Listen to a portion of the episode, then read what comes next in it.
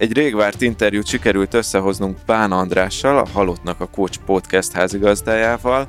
Az adásnak a témája az a kiégés volt, vagy hát pontosabban a mentális egészség, azt gondolom, hogy egy teljesen új szemszögből közelítettük meg azokat a témákat, amiket az eddigi Business Boys podcast adások során érintettünk, és talán azoknak ad ez az adás majd a legtöbbet, akik még hozzám hasonlóan, vagy talán Adihoz és Atihoz is hasonlóan egyáltalán vagy csak nagyon távolról ismerkedtek meg ezzel az egész kiégés témakörrel, Végigvettük a kiégésnek a fázisait, azt, hogy milyen jellemző tünetek vannak, és egy kicsit arról is beszélgettünk, hogy bár általános kétmondatos megoldások nem léteznek, de hogyan tehet ezek ellen, hogyan tudja orvosolni magának az ember ezeket a dolgokat.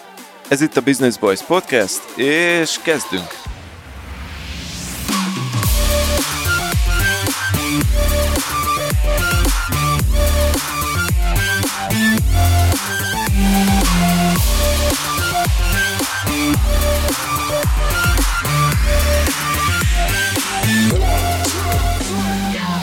Sziasztok, kedves hallgatók! Itt vagyunk egy újabb Business Boys Podcast felvétellel. Ezúttal vendégünk is van, Bán András, Halottnak a Coach Podcast készítője, a Bezzeg a Svédek bloggere, és egyébként coach is vagy.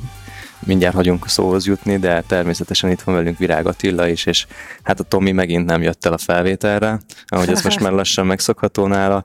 Most valami ilyen nagyon átlátszó indokkal próbál távol maradni. Tomi, mosdasd magad! Vírusos betegség, de nem koronavírus, hanem csak egy, egy, egy ilyen kellemes fertőzős vírusos betegség, amiből már kijöttem, de hát főleg a vendégünket, másodszorban meg Adit és Atit sem akartam megfertőzni, úgyhogy, úgyhogy én most megint csak Skype-on vagyok, de Budapestről. Jól van, köszöntünk téged is, de elsősorban Andrást köszöntjük. Sziasztok! Sziasztok, üdvözlöm a hallgatókat, köszönöm a meghívást. Azt nem mondtam nektek, hogy amikor 2018 novemberben indítottam a Halottnak a Coach podcastot, akkor a műhugom fölhívta a figyelmem arra, hogy van egy nagyon jó magyar új podcast, hallgassd az, az a neve, hogy Business Boys. És mondom, jó, persze hallgatom, úgyhogy igazából 2018 novembere óta azért úgy viszonylag követem, hogy mit csináltok. Sok adásotokat hallottam, meg néha aktívkodok a Facebook csoportotokban, Úgyhogy tök jó, hogy most meghívtatok, mert így jó veletek találkozni. Na, köszönjük, mi is örülünk, hogy itt vagy. Én viszont vissza is, vissza is dobom ezt a kis udvarlást, mert hogy én meg mielőtt Svédországba kiköltöztem, azelőtt gyakorlatilag kiolvastam a Bezzeg a Svédek blogot, anélkül, hogy tudtam volna, hogy te írod. Tehát, hogy ez nekem azt, hogy az te voltál, ez kb. egy két hónapja esett le. És amikor még a blogot olvastam, hát ez egy több mint három éve volt. Hmm a jó hírem számodra az, és ez most itt a promóció helye, amire előzetes engedélyt kaptam, hogy eh, március harmadikán indul egy új podcastom, az a címe, hogy Bezzeg a svédek, és hogy igazából ezt a blogot fogom feldolgozni, most már egy nyolc év távlatából, nyolc évvel ezelőtt költöztünk ki Stockholmba, és akkor kezdtem ezt el írni, és akkor nagyon ilyen happynek láttam mindent, meg próbáltam is azt a a kognitív diszonanciámat így ezzel tompítani, meg, meg így feldolgozni a, a nagy változást, és tök érdekes nekem most így nyolc év után visszaolvasni, hogy mit gondoltam akkor, amikor kiköltöztem magáról a kiköltözésről, és ez egy kicsit olyan lesz, mint egy hangos könyv, de igazából hangos blog, és rendezői kommentárral. Tehát, hogy nem csak felolvasom a posztokat, hanem így kicsit, kicsit nagyon, nem tudom, önreflexió is van benne. Úgyhogy nem tudom, mennyire forradalmi ez a formátum, ilyen rövid de epizódok lesznek, ilyen 5-10-15 perc maximum. Úgyhogy bezzeg a svédek, blog és podcast. Meg a halottnak a coach. Um, a mai podcastben alapvetően az egyik fő témánk az a kiégés, illetve mindenféle olyan mentális állapot, ami, ami mondhatjuk, hogy hát nem is feltétlenül mentális betegség, hanem mentális egészségtelenség, talán így fordítom, ami valamilyen szinten azt hiszem a mi fókuszunk szempontjából a, a magas teljesítménnyel, a különböző munkahelyi szituációkkal, akár vállalkozói élettel jár, mert hogy valójában van egy olyan oldala ennek a vállalkozói létnek, meg a, akár a multis világnak, a munkahelyek világának, amiről nem nagyon beszélünk, és te ezért indítottad el a Halottnak a Coach podcastet, hogy erről végre valaki beszéljen, És hát van nekünk is egy felelősségünk ebben, business boysként, mert hogy ugye meséljük azt, hogy mennyire happy, meg mennyire frankó, meg sikeres élet ez a vállalkozósdi, meg mennyire megéri, és, és azt halljuk, hogy inspirálja ez az embereket, és sokszor a váltásra is inspirálja ezeket, de mi első kézből érezzük ezt a saját bőrünkön is, hogy azért, azért ez egy kemény telep vállalkozni. Miért indult el a halottnak a coach, és, és mi a te sztorid így a kiégéssel kapcsolatban? András? Köszönöm a kérdést. Igazából azt mondanám, hogy tapasztalati szakértőként kezdtem ezt az egész utat. Volt egy majdnem 15 éves múlt is karrierem, én pénzügyes vagyok, közgazdász. Vezetőként dolgoztam, és, és hát bizony engem utolért annó a, a kiégés, és eléggé azt mondom, hogy megváltoztatta az életemet, tehát kicsit úgy nézek most az életemre, hogy kiégés előtt, meg kiégés után. És amin én végigmentem, éveken keresztül nagyon nagy meló volt, több év pszichoterápia, nagyon sok minden átértékeltem az életemben, és elkezdtem egész más optikával nézni a munkahely világát. Elkezdtem nézni azt, hogy ki az, aki sikeresnek számít, miért az a siker, hogy, hogy illeszkedek én ebbe a képbe, az én sikerfogalmam mennyire illik bele az általános kánomba. És nyilván a saját tapasztalatom nem volt teljesen pozitív, mondjuk egy kiégést nem tudom, hogy hogy lehet pozitívként megélni, bár vallom azt és hirdetem, hogy minden válság, hiszek benne, hogy, hogy egy nagyon jó lehetőség egy újrakezdésre, hogy az életedet egy magasabb szinten újra szervezd, és ilyen szempontból tökre örülök, hogy kiégtem, de amikor benne voltam éveken keresztül, éjjel háromkor úgy ébredtem föl pánikrohammal alvás közben, hogy azt hittem szívrohamon van, és rohantunk a sürgősségire, akkor azokban a pillanatokban annyira nem élveztem azért, és hogy nagyon megszenvedtem attól is, hogy én ebben a, az állapotomban hogyan tudok funkcionálni egy multiban. Én hogyan tudok funkcionálni a mai világban, ahol ugye van egy ilyen elég erős siker megfogalmazás, amiben tutira nem illik bele az, amit az előbb leírtam magammal kapcsolatban. Tegyük egy kicsit tisztába, hogy mi az a kiégés fogalma, mert hogy használjuk ezt, és szerintem használja mindenki úgy, ahogy, ahogy érti, vagy úgy mindenki másképp érti ezt, de hogy számodra mi a kiégés, és mi a mondjuk a, a pszichológia számára a kiégés. Hmm. Most az előbb mondtad, hogy mentális betegség, vagyis hát egészség hiánya. Most pont tavaly volt, hogy a, a WHO, az ENSZ egészségügyi világszervezete hivatalosan is betegségnek nyilvánította a kiégést, bár abban a WHO megfogalmazásban a, a burnout szindróma az, az kifejezetten a munkahelyi stresszel kapcsolatos. Tehát munkahelyi stresszel kapcsolatban beszél egy mentális, egy lelki, egy fizikai eh, kimerülésről, amit, amit a krónikus stressz okoz, de én ugye a, a pod, nem ugye, mert aki nem ismeri, nem tudja, hogy én a podcastomat azért indítottam el, hogy beszéljünk erről, beszéljünk a mentális egészségről. Igenis oké okay legyen elmondani azt, hogy gyerekek, nekem mentális egészségemben most gondok vannak, nem tudok úgy teljesíteni, mint két hónappal ezelőtt. Mert hogyha te mondjuk, mit tudom én, elkapsz egy ilyen vírusos megbetegedést, akkor az oké, okay, hogy otthon maradsz egy hétig. Ha eltöröd a lábad, oké, okay, hogy otthon maradsz egy hétig. Ha túl sok a stressz és szarul vagy, miért nem oké, hogy otthon vagy egy hétig? Akkor, hogyha te ezt elmondod, akkor téged leír a főnököd nagy valószínűséggel, és azt mondja, hogy na jó, ez a csávó tovább nem terhelhető. És gyakorlatilag ez velem megtörtént a múltin belül, nagyon sokat szenvedtem ezzel, hogy fölvállaljam, nem vállaljam, hogy vállaljam, és nekem ez a negatív élmény volt az, azt gondolom, ami igazán motivációt adott arra, hogy elindít, elindítsam a podcastot, hogy erről tess, tessék beszélni, kezdjünk el erről beszélni. Igen, talán ez a legnehezebb ebben a témában, hogy azért nem látható, és valójában tényleg így, így ez, ahogy az Adi mondta, ez a, a, nekünk is van például itt a podcasten belül is felelősségünk ebben, hogy mi sem beszélünk róla, mert hogy van egy ilyen 22-es csapdája, hogy az ember csak akkor kezd el beszélni róla, amikor látja, hogy mások is beszélnek róla, de emiatt ugye még senki nem kezd el beszélni róla. Szóval így, így ez egy, egy eleve nehéz történet, és nekem van elég közeli ismerősöm, akinek ugyan nem kiégés miatt, de, de pánikrohamai voltak, és mondta, hogy neki volt az a tapasztalata, hogy amikor már túl volt ezen, és könnyen tudott róla beszélni, és mondta ismerőseinek, hogy pánikrohama volt, akkor, akkor hirtelen így megtörtént vele az, hogy, hogy mondjuk az ebédlőben így oda mentek hozzá, és valaki csak így óvatosan halkan ö, oda ment hozzá, hogy amúgy neki is vannak ilyen tünetei, de hogy, és hogy milyen érdekes, hogy erről így, végre így tud van, valakivel de beszélni. Igen, tehát szerintem meg ez egy másik ok lehet, hogy te saját magadat nem fogod kiégetnek definiálni, nem veszed észre uh-huh. magadon szerintem, mert betudod annak, hogy ez egy nehéz időszak, vagy, vagy most, most sok a meló, most pörögni kell, ez ezzel jár, de majd túl leszel rajta, és majd lesz időt pihenni, és akkor előbb-utóbb abban találod magad, hogy hetek, hónapok óta ö, ugyanezt mondogatod magadnak. És én sem mondom azt magamra, hogy én ki vagyok égve, bár lehet, hogy külső szemmel, egy külső szemlélő ö, azt mondja, hogy én ki vagyok égve, de én ezt nem vallom be magamnak, vagy én ezt nem úgy fogom fel, így belülről. Mind a kettőtöknek a mondatójára van valami, amit tudok reflektálni.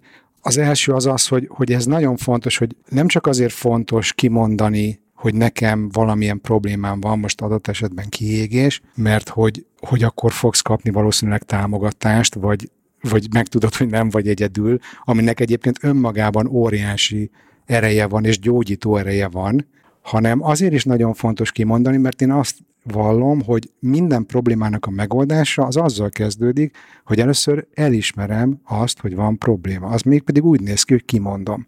Gyerekek, nekem ez a problémám. Aztán innentől kezdődhet csak valami változás. És most itt beszélhetünk bizniszről, mentális egészségről, bármiről az életben. De hogyha nem mondjuk ki, hogy van valami problémánk, ha nem kezdünk erről beszélni, akkor ott nagy valószínűség szerint semmifajta változás nem lesz. És egyébként tök érdekes, hogy engem nagyon égetett ez a téma. Azt nem meséltem el, hogy 2018 közepén nekem hála a jó Istennek adott egy olyan lehetőség az életemben, hogy úgy, úgy tudtam egy átszervezés kapcsán otthagyni a, a legutolsó múlt is munkahelyemet, hogy egy ilyen, hát szemmel nagyon jól látható összeggel ezt így megtámogatták, és akkor én így elmentem egy ilyen egyéves alkotói szabadságra, miközben így újra definiáltam magam. Tehát kaptál egy végkielégítést Aha. gyakorlatilag. Uh-huh. Meg így kitaláltam magam, és akkor volt az, hogy akkor tört föl belőlem ennek a nem tudom, 2011-ben volt az első pánikrohamom, 2018 pont 7 évnyi anyag így elkezdett belőlem kijönni. És tökre kerestem a, azt a médiumot, ahol én ezt, ezt, így, ezt így ki tudom tenni, meg, meg tudok erről párbeszédet kezdeményezni. És ugye már régóta blogoltam, próbálkoztam ott, aztán megkerestem a vmn.hu-t, ahol elkezdtünk együttműködni, és ott megjelent egy pár cikkem ezzel a témával kapcsolatban. És a legelső cikkem az pont arról szólt, hogy elmeséltem a saját történetemet, hogy kívülről mennyire rendben nézett ki az életem, gyönyörű feleségem van, gyönyörű kislányom, Stockholmban élünk, jól fizető állásom, minden szipi, minden szupi, aztán közben meg, ami nem látszik, a Facebookon, meg a sehol nem, az meg az az éjjel-hármas ébredés, a, a pánikrohammal, meg a melkasi nyomással, meg ezek a problémák. És hogy erről írtam egy cikket, és utána özönlöttek az, az e-mailek ismerősöktől, ismeretlenektől. Pont amit te meséltél, hogy, hogy, hogy oda mentek hozzá az ebédlőbe. Tehát, hogy, hogy akkor éreztem azt, hogy na ez egy olyan téma, ami nagyon sok embert érint, de nincs róla beszélve. Amit meg Ati mondott, meg azt akartam reflektálni, hogy hogy, hogy az oké, okay, hogy időről időre az ember megnyomja, meg oda teszi magát. Itt arról a krónikus stresszről van szó, ami akár évekig is ott van non-stop. És, és hogy az embernek ugye van egy, egy radar, radarja, ami a, a tested ilyen érzel jeleket, vagy csomó módon érezhetsz jeleket, hogy fú, ez már túl sok, de amikor egy, egy időn keresztül ezt mindig lenyomod, hogy jó, de ezt még megcsináljuk, ezt is, még ezt is, még ezt is, még, akkor, akkor lehet az, hogy ezeket így megszokod, és a radar alatt marad. De azért ez folyamatosan ott van, vagy egy bizonytalanság egy kezdődő üzletben, vagy a kocsmáddal kapcsolatban, amit most hallottunk a, az egyik előző epizódban. Tehát, hogy ezek a fajta radar alatt lévő stressz hatások azért hosszú távon kicsinálják az embert. És hogy a, a kiégésnek van most megközelítéstől függően három fázisa, az az egyszerű modell, én azt jobban szeretem használni, van, aki ötöt használ, van, aki többet, az első fázisban, a kiégésnél van egyfajta ilyen hurrá optimizmus. Van egy olyan érzésed, hogy én mindent meg tudok csinálni. És nekem pont ilyen érzésem volt, amikor elmentem a multiba dolgozni, és azt mondtam, hogy gyerekek, itt vagyok, fiatal vagyok, okos vagyok, ügyes vagyok, oda teszem magam, és akkor ebből siker lesz. És toltam, és toltam, és toltam, és mindent meg tudok csinálni. Mint egy, mint egy szuperhősnek igen, érzed magad. Igen. Golyóállónak éreztem ha? magam. Ez kicsit olyan is, mint amikor és én azt, nagyon furcsán hallgatom mindig, amikor ezt mondják, hogy most vagyok fiatal, most megnyomom, ez Ati is így gondolkodik, majd 40 éves koromban addigra mindent felhalmozok, felépítek, állnak a rendszerek, akkor majd lehet nyugodtnak lenni. De hogy pont ez az, idő, ez az időszak, amikor még sokkal kisebb az önismeret szintje, sokkal alacsonyabb ez a fajta ilyen bevallás, hogy, hogy, hogy lehet problémám, sokkal inkább egy olyan környezetben élünk, ahol, ahol ciki, hogyha az embernek a teljesítő képessége csökken, és akkor így nyomjuk, hogy, hogy jó, majd 40 éves koromig nem állok meg, addig, addig beletolok mindent, és mi van akkor, hogyha 40 éves korára eltörik az egész,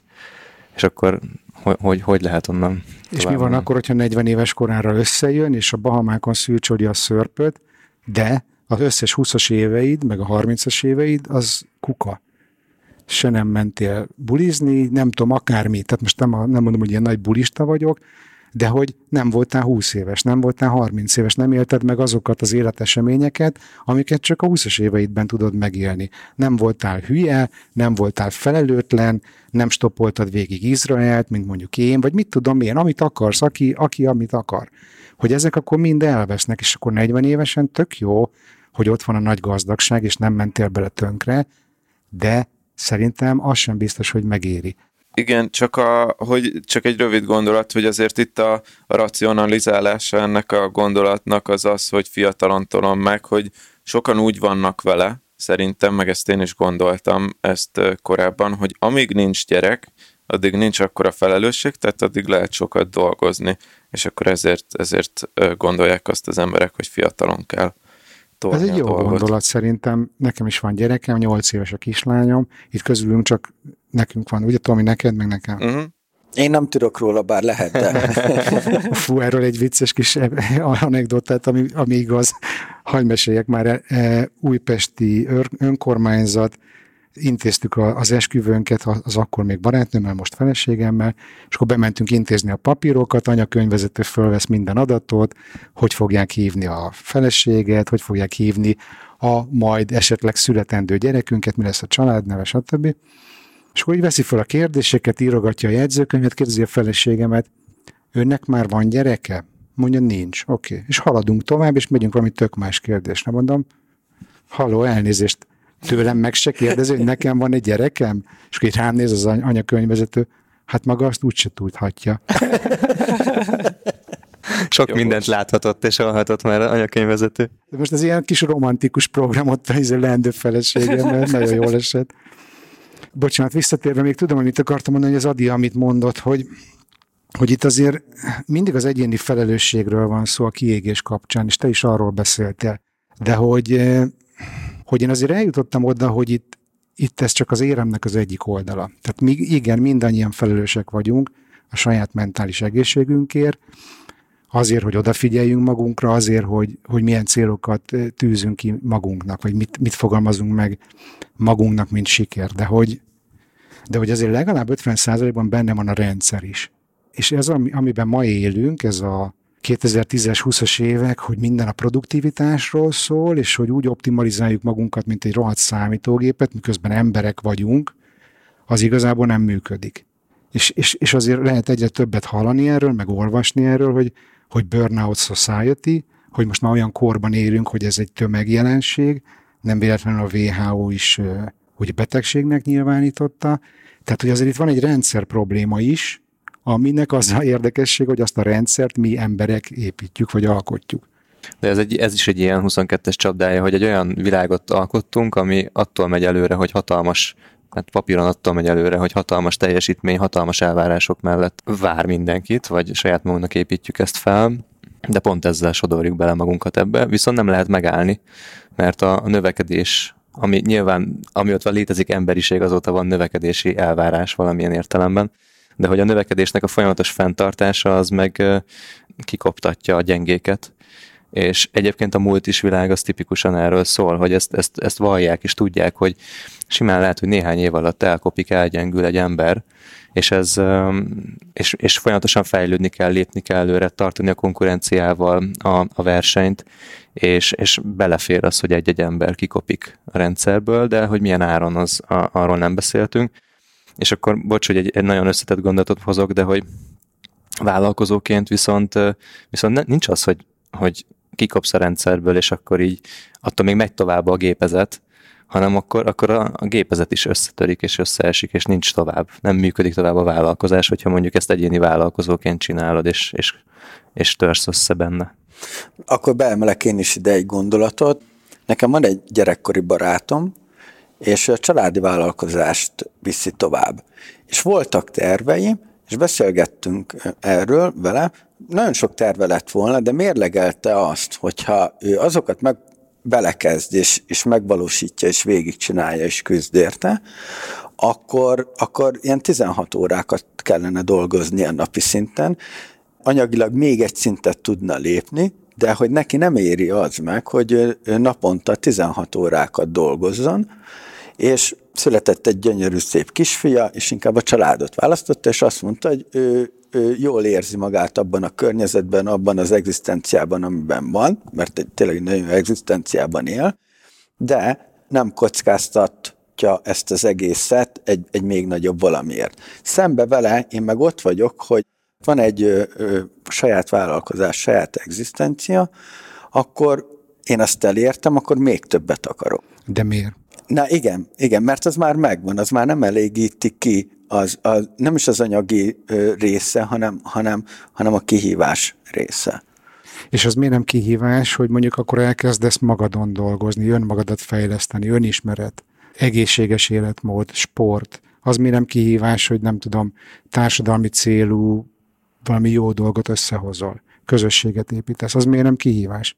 Ez még nem lebegett előttem. Tehát, hogy ezt mondom, hogy a társadalom vagy a rendszer hibája, hogy a sikernek ez a képlete, hogy még több pénz, még nagyobb növekedés. És én azt gondolom, hogy ez predestinálja a benne lévő embereket, ez a rendszer. Tehát, hogy ez, ez a kiégés társadalma. És hogy nektek, Igen. amikor hallgatom az adásaitokat, bocs, ami, hogy mindig az a kérdés jut eszembe, hogy amikor azt mondjátok, hogy na most megduplázzuk a nem tudom mit bevételt. Jó, de ami tavaly volt, az nem volt elég. Tehát, hogy hol van nektek az elég? Ez, ez nekem, nekem azért nehéz kérdés, mert úgy gondolkodom, hogy látok magam előtt potenciális lehetőségeket, amik sok esetben karnyújtásnyira vagy két karnyújtásnyira vannak tőlem, és úgy működik valahogy a mai napom még az elmém, hogy véteknek találom, hogyha ezeket a gyümölcsöket nem szaggatom le, és nem zabálom meg őket. Hány évesek vagytok ti? 31. 32. 31 én is. Jaha, hát figyelj, van ez a régi vicc, tudod? Nem, nem tudom, ismerték a tehén, a fiatal meg a öreg bika állnak a domtetőn, és a fiatal mondja, gyerünk, szaladjunk le, csináljuk meg az összes tehenet. És az öreg megmondja, hát majd azt, amelyik ide följön. Tehát, hogy én 45 leszek idén, és amikor 31 voltam, valószínűleg én is úgy gondolkoztam, mint ti, és úgy se hallgattam az ilyen vén faszokra, már bocsánat, úgyhogy ne hallgassatok ti se. Én csak elmesélem azt, amit én 45 évesen látok, az tökre nem az, amit 31 évesen láttam. Ja. De egyébként erre a TNS-re reflektálva, hogy talán a, a, az Adi is, és én is valahogy úgy vagyunk, hogy minden, minden kihagyott nőt a túlvilágon úgy is rád olvasnak. Ugye? és próbáltam... Ezt nem tudom, mit jelent, csak mosolygok. az, hogy, hogy ugye itt, itt, amire az Adi is próbált utalni, hogy olyan közel vannak lehetőségek, hogy, hogy abból legyen valami, hogy kvázi, mint egy kocka cukor az órunk előtt ott van, és akkor jó, akkor megpróbálom, nézzük meg, próbáljuk ki, teszteljük le, és, és akkor utána meg bele, beleragadunk. Tehát, hogy én is, én is ugyanezeket a köröket futom, mint Adi, hogy egy kicsit itt, itt, itt van az óróm előtt, nem kell sokat tenni érte, egy-két telefon, egy pár órát foglalkozok vele, és akkor azon kapjuk magunkat, hogy hoppá, hoppá lett egy új vállalkozásod. Igen. Hmm. Erre, erre, erre az egyik barátom, a, a, az Áron szavai jutnak eszembe. Egyébként ő a második epizódja a, a Halottnak a coachban, aki, aki egyébként a tanulóbicikli.hu-t nulláról rakta össze, és tök sikeres lett vele, és ő így kezdte, hogy három, hogy volt, háromféle ember van, aki, aki már kiégett, aki ki fog égni, meg aki, aki ki van égve most. Tehát, hogy így most, amiket ti mondtok, ahogy én mondtam, hogy nekem volt a kiégés előtt az életem, meg utána, nektek a kiégés előtti életetek van. A másik, amit szoktam mondani, az a síelős példa, hogy, hogy amikor már így megtanultam síelni, és azt hittem, hogy hú, de jól tudok, akkor egyszer egy akkorát estem, hogy agyrázkódás mindent, tehát majdnem, hogy izé kiskanálal kellett összeszedni engem, és akkor tudtam meg, akkor értettem meg, hogy az én sí tudásomnak ez a határa. Tehát ezt a határt én átléptem. És valahogy ez a kiégés is olyan, hogy nem beszéltük végig még a három fázis, de hogy így végigmész ezeken a fázisokon, és a legvégén a harmadik fázis az apátia, amikor már tényleg angolul mondják is, hogy hit the wall, hogy neki mész a falnak, hogy ez a te határod, most már tudod. Ti most még nem értétek azt el. Lehet, hogy fáradtak vagytok, de még nem értétek el a határotokat. Ez jó hír számomra. és lehet, hogy nem is fogjátok, lehet, hogy fogjátok, tehát nem akarom most itt rátok olvasni, hogy nem majd ki fogtok égni, hanem, hanem szerintem egyszerűen erről van szó, hogy én, ahonnan nézem a, a jelenséget, az egy, az egy olyan pont, ahol én már megéltem ezt az élményt, meg megértem azt, hogy ebből hogy kell kijönni. Na jó, akkor szerintem kanyarodjunk is vissza a második lépcsőre. Igen. Órákat tudnék meg erről a témáról itt most beszélgetni egyébként. Én is. De, de, de nézzük végig a fázisokat, mert én kicsit Igen. azt remélem, hogyha ezeket így tudjuk, ezeket a fázisokat, vagy ha a hallgató tudja ezeket a fázisokat, akkor legalább valamennyire megelőzhető ez a, ez a kiégés történet. Jó, Bár mondtam, lehet, hogy nem. Jó, mondtam nektek, hogy itt nem akarok ilyen szakértő szerepben tetszelegni, meg tanárbácsi előadást tartson, de most mégis egy picit, mint hogy ebbe a, a, a szerepbe be kéne ugranom.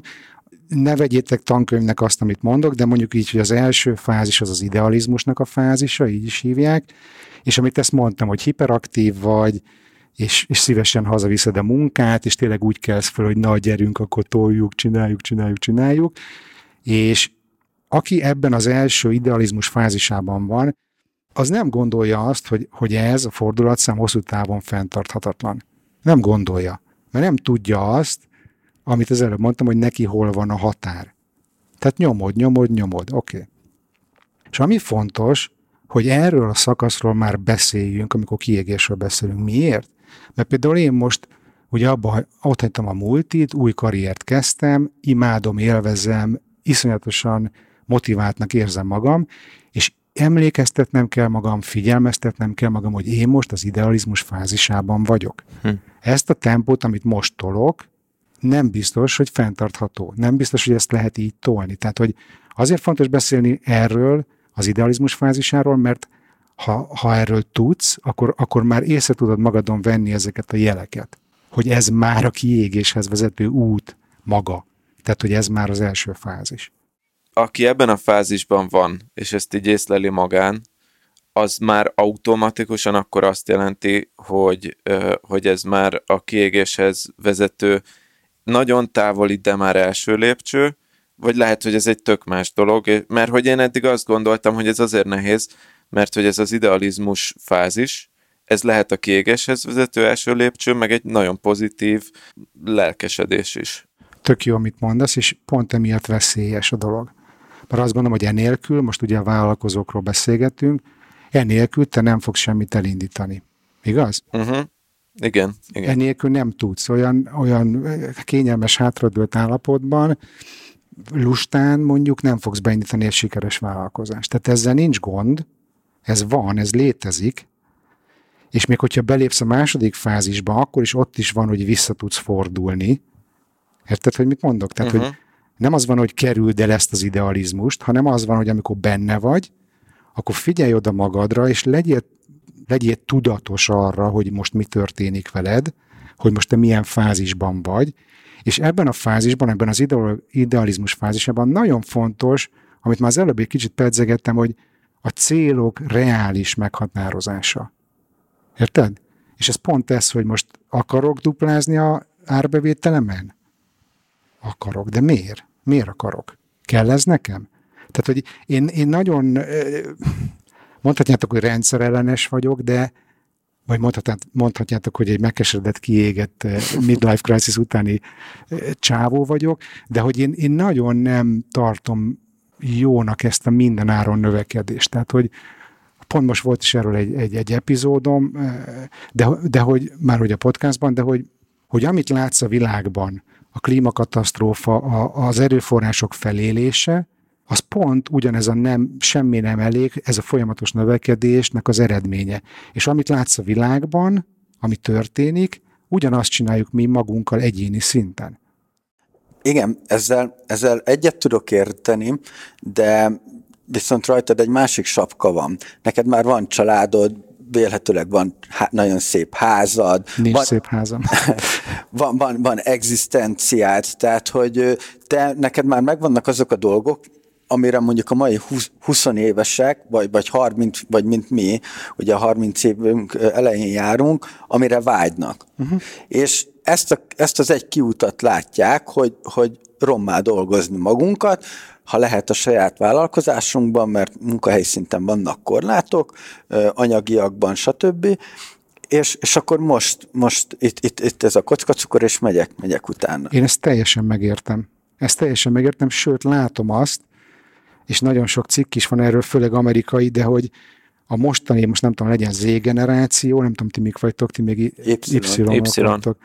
De hogy a mostani Z-generációnak esélye nincs arra, hogy olyan életszínvonalat elérjen, mint a szüleik. Tehát, hogy, hogy látszik az, hogy ez a trend, ez már, ez már nem, nem oda mutat, hogy most 20 évesen tanulok, elkezdek dolgozni, mint az állat, karriert építek, 35-40 éves koromra ott a szép házam, meg a családom. Most már akkor sem, hogyha keményen dolgozol. Tehát, hogy ez szerintem még inkább egy felkiáltójel, vagy egy figyelmeztetés, hogy hogy tényleg ezt akarod csinálni? Miért is akarod ezt csinálni? Tehát, hogy én értem, tökre értem az egészet, csak, eh, csak pont ez, amit mondtam, hogy korbeli különbség van közöttünk.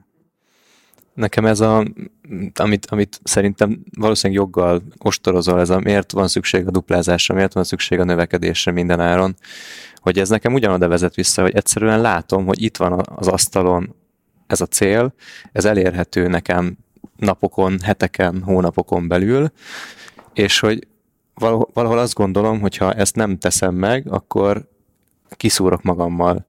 Valami olyan dolgot veszek el magamtól, ami, ami kis munkával, vagy belátható mennyiségű munkával elérhető számomra, és a javamat szolgálja. De azt, azt abszolút értem, hogy, hogy ha elérem ezt a célt, akkor mi lesz a következő, megint jön a duplázás. Igen. És, és nagyon, volt most egy, egy valamikor egy, egy adást hallgattam tőled, amiben azt mondtad, hogy addig oké, okay, ameddig ez, ez nagyon jól, van egy valódi célja és valódi ideje annak, hogy, hogy miért akarsz mondjuk egy, egy, egy szar munkahelyen dolgozni, ahol tudod, hogy ki vagy fáradva, és nem tudom, van egy hiteled, és két év múlva lejár az a hitel, és akkor addig tolod. De a mi helyzetünkben ezek nincsenek meg, vagy legalábbis az én konkrét esetemben nincsen meg ez a, ez a külső kényszerítő tényező, ami a növekedésre sarkal. Egyszerűen ez egy, ez egy ahogy kocka cukorként említi az Ati, nekem is ez, ez van. Én ezt annyival árnyalnám, hogy, és ez vicces lesz, mert hogy tudom, hogy az András külön utálja a Tim Feriszt, de hogy hogy nekem ebben a gondolatban, meg én, ahogy ugye szoktam mondani, hogy, hogy próbálok négy órákat dolgozni naponta, és, és nem feltétlenül a, azt priorizálom, hogy, hogy minél több pénzt termeljen a, a vállalkozás, legalábbis most már. Emellett persze én is bemondtam az első adásban egy 50%-os növekedést idénre, Szóval, hogy nekem pont a Tim Ferrisnek a négy órás munkahét című könyvében segített az a kis leírása, hogy így volt egy ilyen lista, leírta, hogy mit szeretne elérni, vagy hogy pontosabban, hogy milyen anyagi céljai vannak, és ahhoz mennyi pénz kell konkrétan, és egy meglepően kis szám jött Igen. ki, ami teljesíthető már adott esetben mondjuk egy 100 millió forintos árbevétel nélkül is egy cégnél, tehát hogy egy ilyen normális jól menő vállalkozás bevételéből is egy csomó minden teljesíthető, ami mit tudom én, neki ilyenek voltak, ez mondjuk engem egyáltalán nem mozgat, hogy, hogy mit tudom én egy hétig vezetni egy ferrari de hogy ott így az kijött, hogy bérelni egy ferrari egy hétig, az úgy drága, de hogy összességében nem kerül annyiba, mint mondjuk venni egy ferrari vagy, mm. vagy ilyesmik. Úgyhogy én, én ezért így, amikor én azt gondolom, hogyha az ember előre kitűz egy, célt magának, hogy mondjuk nekem ennyi pénz kell, és ezt eléri, akkor ott viszont egyel könnyebb azt mondani, hogy jó, akkor mostantól innen már nem feltétlen a növekedés érdekel. Száz százalékig értek egyet Tomival, és pont a felvétel előtt mondtam, hogy nekem háromatok közül ilyen szempontból Tomi a példaképem, aki a négy órás munkanapot célozza meg, de hogy ez pont idevág erre az idealizmus szakaszára, hogy reális célokat kitűzni magadnak. Tök mindegy, hogy neked mi az, azt magadra szabva tűz ki, csak hogyha azt eléred, pont most, amit Tomi mond, akkor szerintem a következő, tehát addig biztos, hogy kell nyomatni. Tehát nincs olyan, hogy elindítok egy vállalkozást, de csak úgy félgőzzel, hát ma csak négy órát dolgozom. Azt a szintet, amit kitűztél magadnak, eléred. Azt tuti hajtás, de az egy belátható idő. Az egy fél év, az egy egy év, mit tudom én. Attól függ, milyen céljaid vannak, meg milyen szerencséd. De amikor elérted azt a célt, akkor jön az, hogy tudok-e optimalizálni. Mert akkor szerintem itt van ez, tök jó, ezt most négy óra munkával megcsinálom naponta, hogy tudom ezt három óra munkával megcsinálni. És akkor Tim ferriss élve, hogy tudom ezt heti négy órával megcsinálni. És én azt gondolom, hogy ez volna a helyes út ilyen szempontból, és ebben nincs benne úgy növekedés, hogy nominálisan növekszik az a árbevételed, vagy a profitod, de egy olyan növekedés van, hogy a befektetett energiádnak a, a hozama az, az hatványozottan nő. Javul az órabéred. És a másik, amit még Adi, amit te mondtál, amire még akartam egy kicsit így reflektálni, hogy tehát egyrészt, hogy realisztikus célok, a másik meg, hogy ez a, ez a mindset, ami, ami van, mondjuk egy fiatal vállalkozónak, vagy ami nektek van, igazából nekem is most van, csak csak pont itt jön a lényeg, hogy a team mindsetetek az azért jó, mert abból biztos, hogy fejlődés lesz. De a fejlődés az nem biztos, hogy egyelő kell legyen a növekedéssel. Tehát, hogyha te ugyanezt a mindsetet egy szélesebb eh, spektrumba próbálod áthelyezni, és nem csak a melóra gondolsz, nem csak a bizniszre gondolsz, hanem a biznisz az mondjuk hogy hívják a, milyen Peterson, aki most izé, Jordan. Jordan Peterson, nem tudom, hogy rajongó vagyok de például amit ő mondott, az tökre tetszik, hogy azt hiszem, hogy is mondta, hogy öt labda, hogy ez olyan az élet, mint hogyha öt labdával zsonglőrködnél. Az egyik a munka, a másik a család, az egészséged, önmegvalósítás, integritás, valami ilyesmi, lehet, hogy rosszul idézek, és hogy ebből az öt labdából csak a munka az, ami gumiból van. Ha lejted, visszapattan de a másik négy az üvegből van. Tehát, hogy egyszer tönkre megy az egészséged, legyen az mentális egészség, soha többet nem lesz olyan, mint előtt. Ezt saját példámon mondom. Nem mondom, hogy kevesebb vagyok, de ne, más minőség lettem, nem vagyok az, mint előtte. Tehát, hogy, hogy azt a mindsetet, ami van nektek, nem kell megölni, csak miért nem lehet azzal az életet teljes egészét nézni.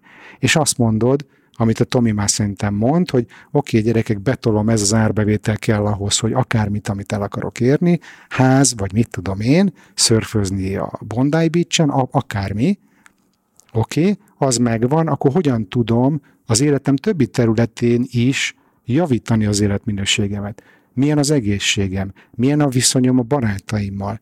Milyen a partnerkapcsolatom, vagy mi párkapcsolatom? Milyen szülő vagyok, ha majd szülők lesztek? Mit teszek a közösségemért, mivel teszek valamit a világért. Tehát most tudom, ezek ilyen nagy szavak, de hogy így lehet menni, és ugyanazt az attitűdöt lehet beletolni ezekbe is.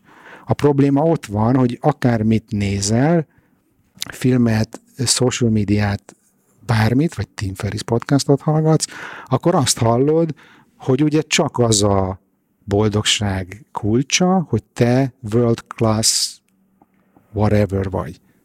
Tehát, hogy az nem elég, hogy neked négy óra melóval van egy tök jó kis decent bevételed. Az nem elég. Hmm. Neked world classnak kell lenni. És hogy pont ezt nem szeretem a Tim Ferrisben, hogy, hogy ő azt hitte, hogy ha majd ő number one podcaster lesz, meg nem tudom mi, akkor ő majd boldog, boldog lesz, de hogy ettől nem leszel boldog. Erről az jut eszembe, amikor így halljuk ezeket a célkinyilatkoztatásokat, hogy a legjobb akarok lenni abban, hogy amit éppen csinálok. Én akarok lenni a legjobb coach, én akarok lenni a legjobb podcaster, az első számú akarok lenni ezen a piacon, és hogy úgyse lehetsz a legjobb. Nincs, nincs olyan, hogy legjobb valamiben, és hogy ez egy, ez egy hogyha egyszer ne Isten eléred, akkor meg azt fenn kell tartani folyamatosan, ami meg egy állandó stressz, és viszont meg már nem is jár azzal az élménnyel, hogy na végre elértem. Hmm. Ja. Na gyerünk már tovább, mert Igen, én azt szerintem akartam mondani Nagyon, is. nagyon megragadtunk itt az első lépcsőnél, ami nem Mert baj, mert, ez, mert ez, ez, ez ki volt nagyon besítve, de én nagyon kíváncsi vagyok a másik Jó. kettőre. Mi vár rád azért? Lebbentsük, lebbentsük Igen. fel a függönyt a második lépcsőre. Igen, a varázsgömb az itt van most az asztalon. Na, srácok, a második fázis azt úgy hívják, hogy stagnálás és frusztráció. Egyébként azt gondolom, hogy biztos mindannyiótok volt már, hogy időről időre ebbe belecsúszott. De most ezt az egészet úgy kell elképzelni, hogy nem az van, hogy most megy a vonat Kanizsára, aztán át, elment az állomásról, akkor már nem jön vissza. Tehát, hogy lehet, hogy belecsúszol ebbe a második stádiumba, de aztán kicsit így átszervezed magad, és visszakerülsz az elsőbe. Vagy szóval nem kell beleragadni semmelyikbe, csak hogy azt gondolnám, hogy ebben már mindannyian biztos, hogy belenyaltatok. Amikor az ember ezt, hát a nevében benne van stagnálás, frusztráció, amikor már nem annyira izgat az a feladat, ami, ami, amit eddig csillogó szemmel csináltál, amikor már este már nincs kedved azokat az e-maileket megnézni, akkor már, hát, inkább majd holnap halogatsz, ugye? elkezded ezeket a, a külső előírásokat túlzottan követni, kicsit így a, a, a, a kreativitásod az így így megfakul, uh-huh. nem tudom, ismerősek ezekkel, csökken a teljesítő képesség, Abszolút, abszolút. Nekem volt olyan, szerettem, halogattam egy e-mailnek a megírását, mert szerettem volna, hogy, hogy igen, az olyan legyen, és, és legyen szépen összerakva, és legyen benne minden, de ne legyen túl hosszú. Tehát, hogy egy, egy nagyon jó e-mailt írjak. Ücsörögtem ezen az e-mailen egy-két hétig, és akkor utána úgy keltem fel, hogy még mindig nem küldtem el azt a kurva e-mailt, és akkor egy kávé mellett, nem azt mondom, hogy összecsaptam, de fél óra alatt megírtam az e-mailt, és elküldtem. Két hétig minden este lefekvéskor, és minden reggel ott volt a fejem, hogy ezzel foglalkoznom kellene. Ezt, ezt jól meg kellene írnom, ezt össze kellene raknom, ledelegálni nem tudom ezt az e-mailt, mert szerintem egyébként, amit mondasz erre, egy nagyon jó megoldás a delegálás, például én így vagyok a számlákkal, könyvelés, stb. De két hétig az, az, az ott volt, ott motoszkált folyamatosan a fejemben, hogy ezt meg kellene csinálni, és akkor a végén már úgy döntöttem, hogy annyira túl akartam már lenni rajta, hogy jó, akkor most megcsinálom. Kicsit így fel is ment a vérnyomásom, jó, akkor nem húzom tovább, most leülök és, és megírom. Nem lett olyan, amilyet szerettem volna, nem is csaptam össze, hanem így a kettő között valahol. Ez lehet, hogy egy jó példa, nem tudom, nektek fiúk volt valami hasonló. Én ezt, ezt élem, meg érzem, amit mondasz, hogy, hogy a kettő fázis között jövök, megyek néha, és éppen most abban vagyok, nem tudom, hogy pont ide tartozik-e, de hogy állandóan változtatok dolgokat azért, hogy ne essek bele ebbe a stagnálásba, és hogy megmaradjon a dolgoknak az újszerűsége, és ez, ez alapvetően ez, ez jól működik nekem, és tetszik, de hogy érzem, hogy mindig ott van ennek a, ennek a hát stagnálásnak, vagy a frusztrációnak a lehellete a tarkomon. Hmm. De mondtam, hogy ez egy spektrum, ugye, és hogy ez nem úgy van, hogy most akkor ti ebbe benne vagytok, rettegjetek, és azért ennek a fázisnak is vannak még durvább ö, stációi, vagy, vagy, vagy sötétedik a, a szürkének az árnyalata, mert azért azért ebben a, ebben a második fázisban, ebben a stagnálásban és frusztr- frusztrációban vannak, akik elérnek odáig, hogy, hogy észre se veszik, de, de már csökken a teljesítő képességük. Elkezdik kerülni az embereket. Én nem tudom, én ezt így múlt is környezetbe vettem magamon észre, vagy így utólag, Mm. hogy amikor már így, á, már szóval ez nincs kedvem, már á, izé, ú, inkább azzal se akarok beszélni. Tehát nem tudom, hogy, hogy, hogy ez mennyire ismerős nektek, tehát hogy ez már így azért megy, megy a, a sötétebb árnyalat felé, és akkor van, amikor már el is veszted a való, valódi célokat, hogy az ellenálló képességed elkezd e, csökkenni, és hogy már nem nagyon tűröd a stresszt. Én például emlékszem 2014 nyarán volt egy romkocsmám itt a hetedik kerületben, két barátommal csináltuk, de én voltam az üzletvezető, meg gyakorlatilag én pörgettem ott, ott nagyjából az egészet, és az volt, hogy iszonyat lelkesek voltunk, nagyon jó volt minden, de hát azért minden éjjel kettő, három, négykor zárás, azért is szépen így kezdtem fáradni, és egyik nap az volt, hogy be akartam menni kocsival, eh, mit tudom én, délután az üzletbe, és tudtam, hogy ott leszek hajnalig, és nekem kocsival kellett menni, mert sörös hordok, nem tudom mi. És ahol laktunk a hatodik kerületben, a garázs bejáróba beállt egy autó. Tehát nem tudtam kimenni. Mondjuk én eleve háklis vagyok arra, hogyha személyis szabadságomat korlátozzák, de hogy ott dudálgattam, meg minden, vártam 10 percet, de hogy annyira fölment bennem a pumpa, annyira elvesztettem, hogy elkezdtem ott hajtogatni az antennáját annak a kocsinak, meg lerugdosni a tükrét. Tehát, hogy olyan szinten elborult az agyam, Wow. olyan szinten nem bírtam azt a stresszt kezelni, ami egyértelmű jele, vagy jó példa arra, amikor már így a stressztűrő képességet csökken. Hát én, én, én attól is rosszul vagyok, hogyha a belső sávban lassabban mennek nálam. Tehát, hogy ja, öm, én, én azért vagyok most egy kicsit így zavarban, mert hogy, hogy azt gondolom, hogy ennek a két fázisnak, amit mondtál, sőt, talán még a sokadik fázisok egyikének is voltam már tanulja, de saját magamon, de nem tartott ez soha sokáig, vagy nem tartott ez egy, nem volt egy állapot nagyon sokszor. És, és amikor mondtad a pánikrohamot, akkor nekem erre van, van példám egyébként. Nem is tudom, hogy pánikroham-e, még, még, még jó pár évvel ezelőtt ö, munkahelyen karácsonyi szezon volt, vittem a webáruházat, és vittem a marketinget egyszerre, és, és karácsonyi szezonban gyakorlatilag nekem is be kell állni, csomagolni, meg összerakni a dobozokat, meg koordinálni a árumozgást, meg minden. Úgyhogy gyakorlatilag a nap elment azzal, hogy ezt a 8-10 órában a, a csomagokat szolgáltuk ki, és akkor estére maradt az, hogy megoldjam a feladatokat, ami így a, egyébként a karácsonyi kampányokkal kell minden napra, nem tudom, adventi akció, meg ehhez grafika, meg ö, pószterek, meg nem jönnek a, a számok, és a többi, és akkor egy egyszer csak azt mondtam, hogy nem bírom tovább. Hogy, hogy ezt most nem tudom megcsinálni, és, és egy ilyen menthetetlen belső sírhatnékkal szinte így zihálva feküdtem a földön, hogy, hogy ezt nem tudom megcsinálni. És akkor a kedves feleségem jött, hogy jó, akkor írjuk fel a feladatokat, rakjuk sorrendbe, hogy mit kell megcsinálni. És persze ez is baromira frusztrált, hogy akkor most csinálják egy listát abból, ami a fejemben van. Hát ránézek arra a listára, és, és elhányom magam.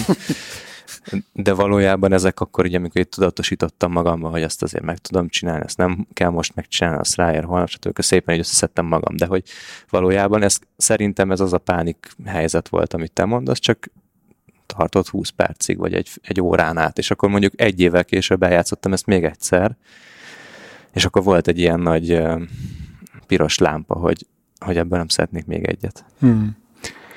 Ez tök jó példa egyébként, és és itt, itt nagyon sok gondolatom van ezzel kapcsolatban. Az egyik az az, hogy pont szerintem a ti korosztályotok, ti hallgatóitoknak így Bandi bácsi hagy mondja azt, hogy kedves gyerekek, senki nincs, aki mindent meg tud csinálni. Tehát, hogy mindenkinek van egy teherbíró képesség, és annak van egy határa. És hogy ha te multiba dolgozol, vagy KKV-ba dolgozol, vagy magadnak dolgozol, tök mindegy, az a határ, az próbára lesz téve. Tehát, hogy egy jó munkáltató az eltol téged addig, és még egy picit tovább. Hmm. És akkor megnéző, hogy mennyit tudsz. Tehát, hogy oda valószínűleg el fogsz jutni. Amikor a kiégésnek ebben a második fázisában van, vagy ez pont arról szól, hogyha alkalmazott vagy, hogy ülj le a főnököddel, és mondd azt, hogy figyelj főni, ez így most úgy, úgy érzem, hogy megoldhatatlan, hogy tudunk prioritásokat átnézni, hogy tudunk feladatokat szétszedni, összerakni, nem tudom micsoda. Tök jó, hogy neked a feleséged ilyen volt. Nekem, nekem mindig az volt erre a válaszom egy idő után, amikor már ezt nem bírtam, hogy elkezdtem kommunikálni azt a szituációt, hogy, hogy ez most sok, ezt így nem bírom, és megmutatni a főnöknek azt, hogy, hogy, hogy ez olyan szintű probléma, ami veszélyeztetni fogja az ő érdekeit is hogyha ez mind az én nyakamon van, akkor, akkor ő sem tud haladni ezzel, és kértem ilyen értelemben segítséget hogy oldjuk meg, és priorizáljunk át dolgokat, és ez magától jött.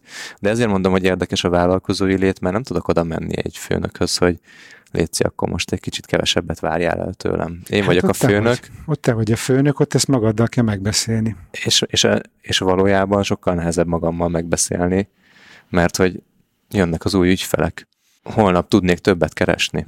Tényleg vannak ilyen dolgok a fejemben, hogy, hogy tudom, hogy hogyha holnap igent mondok valamire, akkor holnaptól több pénzem van. És hogy mi az ára annak, hogy én magam egyébként meg rendben legyek, hogy nem biztos, hogy megéri ezt a pénzt. Én azt gondolom, hogy ez, ez önismeret elsősorban, hogy te már tudod, hogy hol a határod, te már tudod, hogy mennyi ideig tudod az Isten kísérteni, vagy mennyi ideig tudod magadat a piros zónába padlógázon pörgetni, és mikor van az, amikor vissza kell vegyél, és itt jön be a síelése kapcsolatos analógiám, hogy amíg rohadtul be nem vágod a fejed, addig nem biztos, hogy tudod. Mondjuk az a zihálás már egy jó figyelmeztető jelzés. A másik meg az, hogy, hogy nagyon kevesen merjük magunknak bevallani, hogy ez, elvál, ez nem megcsinálhatatlan. Tehát, hogy számomra ez túl sok. És lehet, hogy a Jóska meg a Pista meg tudja csinálni, de én nem tudom megcsinálni.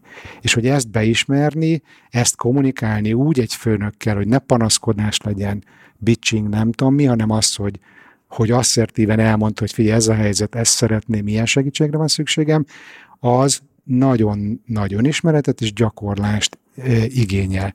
És még egy, még egy gondolat ide, talán az is a WHO-nak a, a, az oldalán van megfogalmazva, hogy, hogy ugye a stressznek azért van, az, az, is, az is ugye egy spektrum. Tehát van egyfajta stressz, ami szükséges ahhoz, hogy mindenki jó teljesítményt végezzen. Azt hívjuk kihívásnak, így is hívják, hogy challenge. És akkor van a distress, ami meg már átfordul azon a ponton, ahol már nem jobban teljesítesz a stressz hatása alatt, hanem összeomlasz, összetörsz. És hogy mi a különbség a challenge meg a distress között, az röviden, vagy nagyjából az, hogy az a feladat, amit te kaptál, az ugye túlmutat a te képességeiden, vagy az erőforrásaidon. Ez az, amit titeket ugye motivál fiatal vállalkozóként. És amikor meg tudom csinálni, hú, de jó érzés. Csak van egy olyan, amikor annyira túlmutat ez a teljesítőképességet határán, nincs meg hozzá a tudásod, nincs meg hozzá az erőforrás, nincs meg hozzá a támogatás, a cégnél hátszél van, vagy, szem, vagy bocs, szembeszél van, tehát hogy, hogy ezer tényező lehet, ami azt jelenti röviden, hogy nem kapsz hozzá támogatást. És ekkor van az a distressz, ami viszont meg már elviselhetetlen, és amitől meg már lezuhan a teljesítmény. Értem, amit mondasz, de ugye a saját magad teljesítési szintjeit, határait azért mindenki tologatja. Tehát ha én visszagondolok mondjuk az öt évvel ezelőtti önmagamra, fele ennyit nem tudtam megoldani, kezelni, és, és egyáltalán foglalkozni vele, legyen az probléma, feladat, tök mindegy, hogy nevezzük.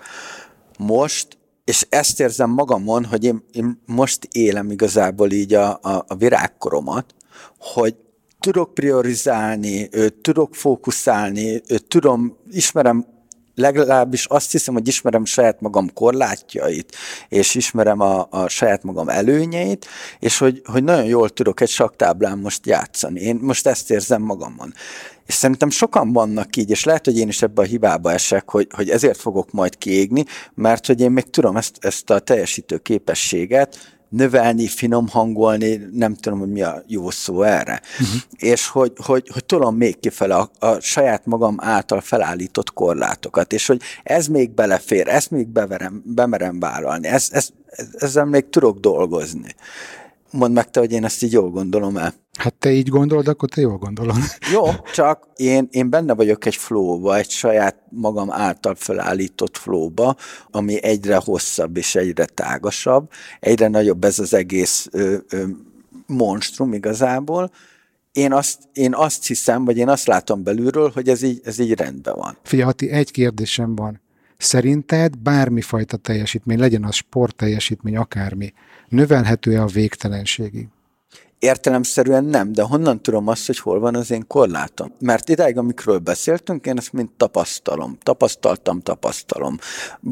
Volt egy hónappal ezelőtt például olyan, hogy, hogy volt egy hét, amikor annyira szarul voltam, hogy két-három nap hazamentem délután, repülőüzemmódba raktam a telefonomat, és aludtam. És ezt csináltad jól, és visszamentél ugye ezen a ezen a képzeletbeli sínen vagy skánán visszatolattál ugye az előző állomás elé.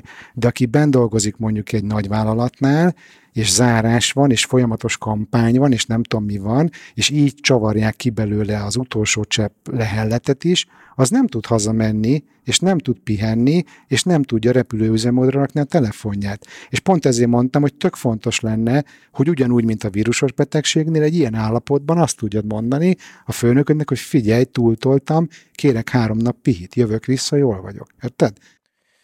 Um, igen, nem csak az Attinak a gondolatára akartam ezt ráfűzni, hogy van ez a szólásmondás, hogy teher alatt nő a pálma. Úgy, gyerekek, erre hogy... majd reflektálnom kell, mert ezt annyira utálom. Mindenkinek Igen, egy pofont kiosztanék, aki ezt mondja. Tim Ferrisnél is jobban utálod. Ú, minden főnököt meg, megnyomorgatnék emiatt. Meg, hogy ugye mondjuk, ha, ha fut, futást veszük mondjuk példának, hogy akkor legyen egy ilyen párhuzam, hogy sport, hogy a, a futást is úgy kezdett, hogy először alig tudsz lefutni egy kilométert, két kilométert, aztán hogyha elég sokat egyzel, akkor meg már tudod a maratont is tolni. Nyilván lépésről lépésre van ez felépítve, de hogy ott is valószínűleg vannak olyan lépések, hogy azért ott játszol a határaiddal, és pont azért, mert játszol a határaiddal, ki is tolódnak a határaid. És valahol az Atinak a mondani valójában én ezt érzem, hogy, hogy ő azt mondja, hogy csak azért, mert hogy folyamatosan terhelte magát, most jobban tud teljesíteni. És hogy van-e, tehát ez a, ez a párhuzam, amit mondtam, ez jó lehet-e valóban az ilyen, hogy, hogy fogalmaztatok, mentális egészségügyi dolgokra is, és hogyha igen, akkor tényleg akkor ott honnan lehet sejteni, hogy most kicsit túl sokat egyzettem magam. Vagy Szerintem tök jó ez az analógia, most az jut eszembe, hogy a Chávez múltkor lefutott a két óra alatt a maraton Bécsben, uh-huh. de ahhoz már kellett a betiltott cipő, meg ahhoz már valószínűleg kellenek a szteroidok, tehát hogy a válasz az, hogy nem lehet a végtelenségig eh, növelni a teljesítményt, ez az egyik. A másik, meg hogy ő minél jobban meg akarja csinálni a két óra alatti maratont, annál többet kell edzenie, annál többet kell feláldoznia az élete más területéről ahhoz, hogy ezt megcsinálja. Tehát lehet fokozni a teljesítményt, csak azt mondom, hogy egy kiegyensúlyozott balansz élethez nem csak a meló van, meg nem csak a biznisz van. És minél jobban ott feszítesz, meg fejleszted magad, meg tolod ki a határaidat, valószínűleg annál jobban vonsz el figyelmet, időt, energiát az életed többi területéről. Egészség, párkapcsolat, baráti kapcsolatok, közösséghez való tartozás, stb. stb. stb. Tehát ezt lehet csinálni. Nem mondom, hogy nem lehet csinálni, sőt, tök jó csak balansz. Hol van a balansz? Az, amit az Ati mondott, abban szerintem az volt a kulcs, hogy, hogy ő érti ezt, hogy ezen az úton jár, hogy egyszer már nem fogja tovább tudni optimalizálni a hatékonyságát, és érti azt, hogy ha ebben a tempóban halad, akkor valószínűleg beveri a fejét a falba, de hogy honnan tudja, hogy hol van az a fal majd, hogyha elérünk a harmadik fázisba, de ez talán jó átvezetés is az apátia. Igen. De hogy te tök jó visszahúztad magad. Tehát, hogy érezted, hogy sok, hazamentél, pihentél, föltöltöttél, leadtál feladatokat. Oké. Okay. De én nem azért ö, mentem haza, mert hogy én ezt felismertem, és, és hogy, hogy úristen, hogyha most nem pihenek, akkor, akkor nem neki megyek a falnak, hanem, hanem egyszerűen már eljutottam arra szintre, hogy most van egy probléma, kurvára nem érdekel, elengedem, és fogom magamat, és lefekszek aludni. Mert, mert egyszerűen már annyira túl vagyok ezen, hogy, hogy tényleg nem érdekel. Vagy megoldódik magától, vagy lesz, ami lesz. Tök mindegy, hogy mi lesz a, a, a annak a problémának a végeredménye, megoldása lesz, nem lesz megoldása, nem érdekel, elengedem. Hmm. És, és hazamentem, és aludtam inkább. Utána persze tiszta fejjel már másképpen gondolkodtam, meg úgy voltam vele, hogy jó, akkor, akkor talán ez, ez, egy, ez egy jó megoldás lett, és nekiugrottam. De akkor abban a pillanatban az volt, hogy nem érdekel, hogy mi lesz vele. Oké, okay, mert megtehetted, tök jó. Szerintem jól csináltad. Na jó, akkor gyerünk a harmadik. Bocs, harmadik még csak szintre. a végén az, hogy itt azt elfelejtettem mondani, hogy akik nem tudnak így visszamenni, meg pihizni, hogy azért ebben, ebben a második fázis vége fele van az, amikor elkezdik az emberek tömni magukat mondjuk nasolni valóval, többet isznak, többet szívnak, többet sportolnak, vagy bármi, de hogy próbálják elnyomni ezt a fajta fásultságot ilyen pótselekvésekkel. És egyébként itt szoktak néha már megjelenni párkapcsolati problémák, meg akár fizikai tünetek, testi betegségek és most már látom, hogy nyílik a szemed. igen, igen, és akkor ezzel szerintem zárjuk is le a, a második részt, hogy nekem ezek ottan jelen voltak. Tehát voltan, hogy én este ahhoz, hogy e-maileket írjak, vagy, vagy valamivel egyáltalán foglalkozok, én ahhoz bontottam egy palack bort. És a, így a social médiában jól ismert emberekkel beszélgettem erről, és nem egyről kiderült, hogy igenis otthon iszik egy-két pohár bort, ahhoz, hogy még megírjon még egy e-mailt, megcsináljon egy dokumentációt, stb. Na ez és, már és tipikus. ez, ez nálam egy az egybe kiadhatott a párkapcsolatomra, mert a vitáinknak az alapját ez adta, hogy úristen, hétköznap este te megiszol egy fél vagy egy, vagy egy palack bort. Na, ezt És tipikusan dolgozol. leírod, tipikusan leírod a tüneteit ennek a második szakasznak. Vagy, a, vagy ahogy megjelennek. Jó, és hogy kerek legyen a sztori, már az anyós jelöltem hívott fel, hogy Attila, hogy, hogy ne, ne dolgozzál ennyit. Uh-huh. És akkor én nyilván itt viccesen visszadobtam neki a labdát, mert egyszer mondta azt, hogy fontos dolog a szerelem, de az se baj, ha van egy kis pénz, és akkor mondtam, hogy hát mondom, maga motivált engem, hogy dolgozzak sokat. Nem mindegy. Nekem erről az itt eszembe, hogy, hogy van benned, vagy volt benned ilyenkor egy, egy gondolat, hogy de hát meg kell csinálni azt a munkát, de hát még meg kell írni azokat az e-maileket, Igen. és hogy oké, okay, lehet, hogy 12 órája dolgozol egy húzamban, de azt még meg kell csinálni. És hogy ezek a kellek, meg kellenék, ezek azok, amik sokszor akkor is bekapcsolnak, amikor már valójában nem is kell. Hm. Igen. És ez nem az, hogy, hogy akarom, meg akarom csinálni, hanem hogy meg kell csinálni. Na jó, gyerünk a harmadik szintre, mert Na, hát látom, ez már a végső stáció, ezt apátia szakaszának hívják, hogy itt már túlsúlyban van az általános érdektelenség, érzelmekre, szenvedélyekre való sóvárgás jelenik meg, és ebben, a, amikor már valaki ide elér, akkor hogyha volt is hobbija például, azt már teljesen feladta, tehát ez a teljes befordulás, nagyon merev gondolkodás, ilyenkor a depresszió nagyon sűrű megjelenik, sőt, akár szuicid gondolatok is, tehát hogy azért ez a, ez a, a végső fázis, ez már nagyon durva is lehet. És hogy nem tudom, azért most nem akarok ilyen bulvárizéket, de, de hogy azért nagyon sok ilyen kívülről sikeresnek néző világsztár csinálta ki magát. persze, Akik valószínűleg a kiégésnek elérték ezt a fázisát, csak Persze. erről nem volt így beszélve. Persze, amikor már a, a kokain meg az alkohol tartotta őket egyben. De jó, de az, de az egy másik szint. Bár Ez a, ez a végső stáció. Itt már, itt már te magad valószínűleg nem fogod kirángatni ebből magadat. Tehát itt már érdemes segítséghez fordulni. Neked ez a pánikroham volt? Az ez a fázis? Fé, akkor még így nem voltam így erre tudatos, hogy most fázisokba rakjam magam. Nem tudom, hogy melyik fázisba jelent meg nálam a pánikroham, szerintem akár még a középsőbe is. Én amikor elmentem először terápiára, akkor csak nagyon enyhe depresszióm volt, szuicid gondolataim nem voltak, tehát, hogy én valószínűleg úgy értem el a saját falamhoz arccal, hogy, hogy az nem volt annyira halálos, mint mondjuk akár másnak, de hát nyilván nem vagyunk egy, egyformák. Az is számít, hogy az életed egyéb területein hogy alakul az élet. Nekem lekopogom, szerencsém van a magánéletemben. Olyan párkapcsolat, olyan egzisztenciám van, hogy, hogy azok miatt nem kellett aggódnom. Tehát nekem csak a munka volt az, ami, ami, ami problémát okozott abban az időben. Tehát, hogy képzeld el ezt azzal, hogy most egyszerre válsz, egyszerre elviszi az asszony a házat, meg a gyerekeket, meg egyszerre tönkre megy az üzleted, és közben kiderül, hogy nem tudom, valami egészségügyi problémád van. ja, hát általában az emberek ilyenkor vágnak eret hosszára. Hát, tehát, igen, hogy, ez, ez, ez, igen, igen, erről beszélünk. Ki tud égni valaki, aki nem teljesítményorientált munkát végez? Hó, simán.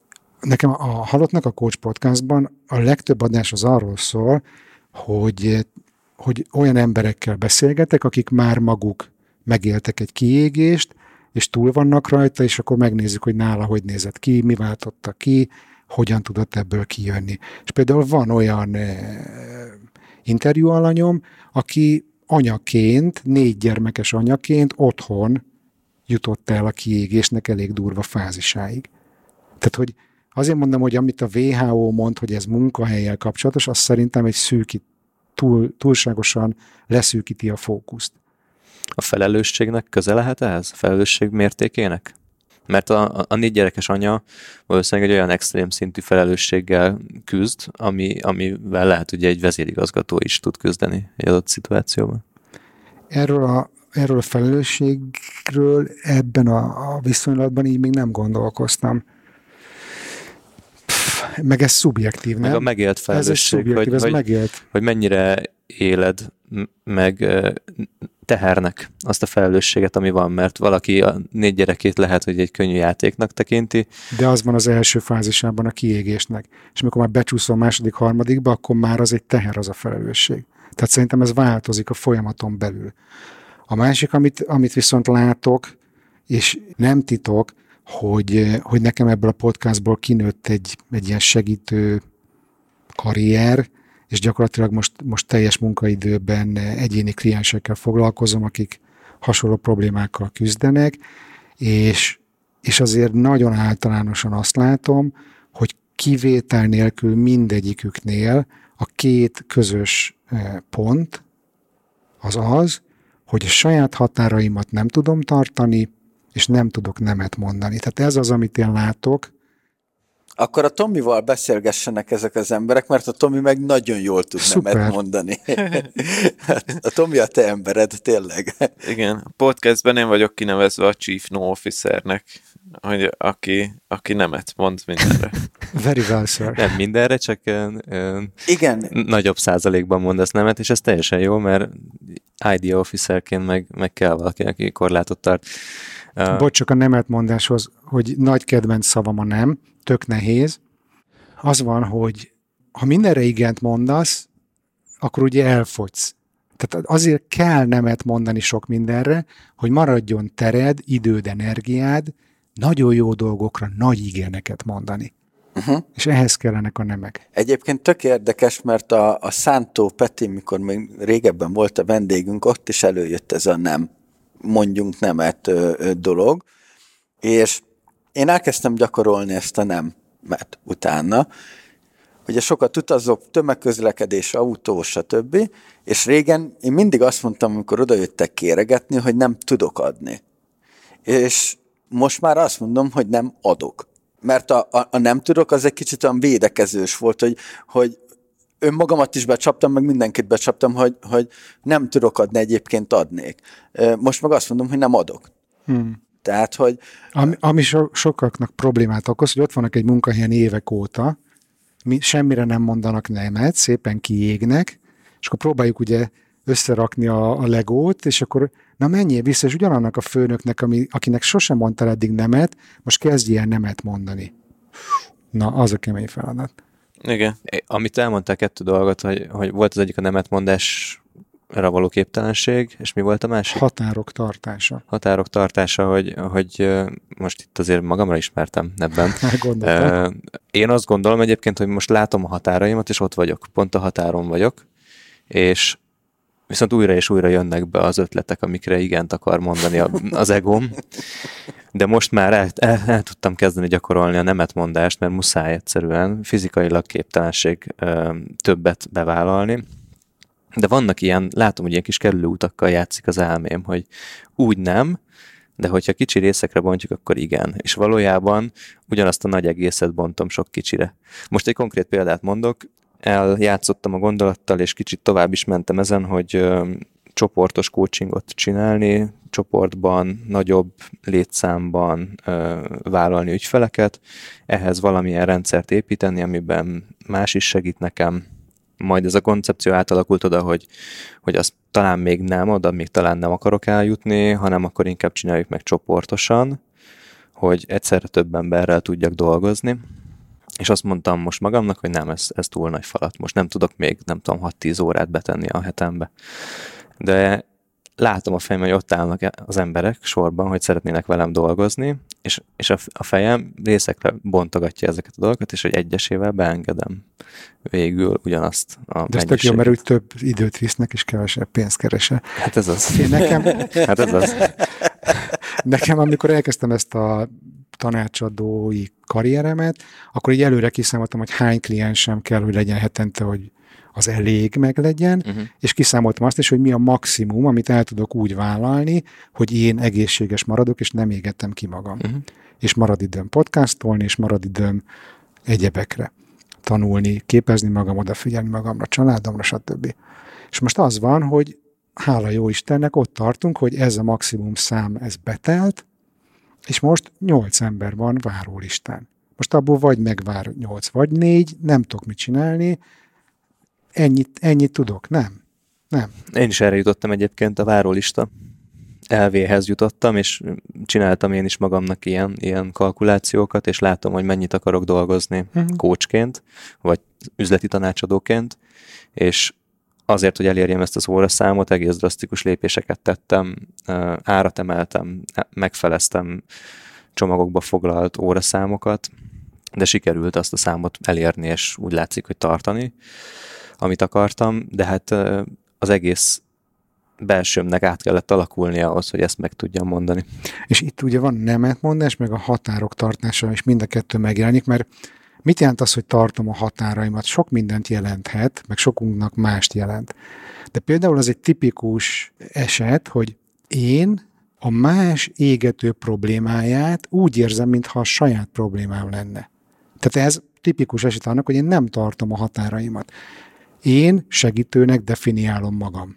Nyilván szeretnék ebből megélni, mert különben nem tudok segíteni másoknak, de azt tudnom kell, hogy én nem tudom megoldani a világ problémáját. Sőt, tovább meg lehet, hogy az egy-egy kliensemnek a problémáját sem tudom én megoldani, hanem én tudok neki segíteni, hogy ő megoldja az ő problémáját. Vagy sikerül, vagy nem. És ugye ebben a segítő szakmában, vagy ebben most nem tudom, hogy a coachingban is lehet, hogy így van, az üzleti része, hogy üzleti coaching része, hogy, hogy min mérette a sikeredet. Azon, hogy megvan az eredmény, azon, hogy akit te kócsolsz, az a nem tudom milyen kitűzött célt elérte, üzleti szempontból, vagy azon méred az eredményedet, hogy te a maximális jó segítséget megadtad. És hogy ezt a határt hova húzod, ez például iszonyatosan fontos. Sok szempontból, de például a saját magad mentális egészsége szempontjából. Az Amerikai Pszichiáterek Szövetségének volt egy nagy felmérése, ahol azt találták, hogy a pszichoterápiáknak az 50%-a az nulla eredményt hoz, teljesen hatástalan. És ezzel még tovább mentek, azok a terapeuták, azok a segítők, akiknek sok ilyen nem haladó esete van, azok voltak azok, akik kiégnek. Uh-huh. Tehát, hogy... Mert eredménytelennek érzik magukat ettől. Igen. Én azt látom itt egyébként, hogy, hogy minél inkább aktívan dolgozik valaki velem, és ő maga beleteszi a munkát ebbe, és hiszen az ő céljairól van szó, az ő eredményeiről van szó, annál sikeresebb vagyok én is. Uh-huh. De hogy, hogyha nekiállnék azon gondolkozni, hogy, hogy a saját képemet függővé teszem attól, hogy összességében sikeresek vagy sikertelnek az ügyfeleim, akkor, akkor teljesen kiszolgáltatnám magam. Ez egy jó példa határok tartására. No és mi van akkor, hogyha, hogyha érezzük ezeket a jeleket? Hát, hogyan lehet kompenzálni kell, vagy hogyan lehet tisztítani ezt az élethelyzetet? Nyilván sokkal több dolgot, dologra nemet mondani, de azt hiszem, hogy ez így egyel hátrébb az önismeret szintjén kezdődik. Hogy lehet Abszolút önismeret. Hogy, hogy, hogy dolgoztok például egy ilyen esetben, amikor valaki ebben a fázisban van, mondjuk legyen az idealizálás fázisa? Ők nem szoktak hozzám eljönni. Idealista Velük coach. nem találkozom, ők a ti podcastjaitokat hallgatják. Igen, igen. Mi vagyunk a... Ja igen, ezt mondtad is, hogy mi, mi vagyunk a, a funnel teteje. Nem, hát gondolom a, a többi labdával kell foglalkozni és előtérbe helyezni az üveglabdákat. Az, az kéne, igen, de én nem akarok most ilyen izé kétsoros megoldást adni, mert azért mindenkinek egyéni a helyzete, egyéni a, a problémája, meg az, hogy ő hogyan, mit tud ezzel kezdeni, de alapvetően ami, ami általánosított, az ez, hogy a nemetmondás művészete, a határok tartása, és az, hogy tisztában lenni azzal, hogy ez a három fázis van. Végigbeszéltük, hogy mi jellemzi ezeket a fázisokat. Azt is azért úgy említettük, remélem, hogy melyik fázisba hogy tudsz belenyúlni és kirángatni magad ebből. Tehát az idealizmus szakaszában reális célok felállítása, kicsit nyugodjál meg, nem kell azt a 200%-ot tolni, elég lesz a száz is akkor ugye a frusztrációnál az, hogy, hogy átszervezni a dolgokat, rápihenni, delegálni, prioritásokat felállítani, és a harmadik fázisban már, amikor apátia van, meg depresszió, akkor tényleg szinte elkerülhetetlen, hogy segítségért folyamodjál. Ami nagyon fontos, hogy egy nyitott gondolkodásunk legyen ezzel kapcsolatban, hogy, nem, hogy ez ne legyen egy stigma, hogyha valaki kiég, vagy elfárad, vagy idegösszomlása van, mondták régen hogy ez ne legyen egy stigma, ez ugyanolyan, mint egy bármi más betegség, vagy, vagy, vagy tehát, hogy, hogy én, én, én fontosnak tartom, hogy erről beszéljünk, főleg azért, mert amint mondtam, a hitem szerint ebben csak maximum 50%-ban az egyén a felelős. Ne toljuk az egyénre a felelősséget. És egyébként itt látok egy nagyon nagy problémát így a korporét világban, hogy ugye most már fölismerték, hogy ez van, fölismerték, hogy ez nagyon nagy eh, kiesés, mert ugye az emberek kiégnek, nem dolgoznak, stb. Hát akkor legyen mindfulness, akkor legyen gyümölcskosár, akkor legyen nem Joga tudom óra. mi, jogaóra, tök jó legyen, csak az a baj, hogy ők ezzel mossák a kezeiket, és ezzel rátolták az összes felelősséget a dolgozóra. Mert azt mondják, hogy hát nálunk van mindfulness ebédidőben, és mégis kiégtél. Hát ez te hülye vagy. Akkor kuka, mehet, jöjjön a következő. És, és ez nem így működik. A rendszernek ebben felelőssége van, az elvárások, a, a, a határtalan növekedés, ez, ez mind ide vezet. Hát jó, csak ez, ez kicsit hasonlít arra, hogy mint a multis világban a home office, ugye? Sokáig az összes multi ellenkezett ellene, és hogy nem, mert ha nincs ott, nem dolgozik kategória. Már a multinál is elindult ez, például a Coca-Cola-nál is van heti egy nap home office. Játszanak ezzel a gondolattal a multik is, és talán majd eljutnak egyszer arra a szintre, ami, hogy főleg, hogyha ez pénzügyi kimutatásokban a pénzügy ki tudja nekik mutatni, mondjuk, hogy figyelj csak, toborzó osztályt ennyivel lehetne csökkenteni, hogyha nem lenne ekkora fluktuáció, és mondjuk, ha van egy kilépő interjú, és ö, szignifikáns eredményben ki tudják azt mutatni, figyelj csak, kiégtek az emberek, ha, ha egy kicsit kevesebbet dolgoztatjuk őket, akkor, akkor nem lesz ekkora fluktuáció, nem kell ekkora toborzó, tehát, hogy, hogy elindul majd Ati, egyszer ez valami. már van, tök jól, nagyon jól beszélsz. Tavaly elvégeztem a Berkeley Egyetemen egy ilyen professional certificate, az, az volt a kurzusnak a címe, hogy The Science of Happiness at Work, és az első modul semmi másról nem szólt, mint hogy business case, pont amiről te beszélsz, hogy mennyire megéri ez a cégeknek, hogy odafigyeljenek a dolgozók mentális egészségére. A probléma ott van, az ördög ott bújik el, hogyha a szándéka a cégnek az, hogy a produktivitás maximalizálása a fő cél, és ennek érdekében basszus oda kell figyelni a mentális egészségre, az baj, az nem jó. Tehát, hogy, hogy, hogy a, az egész szemléletmódnak kéne megváltoznia, de amíg profitorientáltság van, amíg verseny van, amíg végtelen növekedés van, addig ez nem fog megváltozni.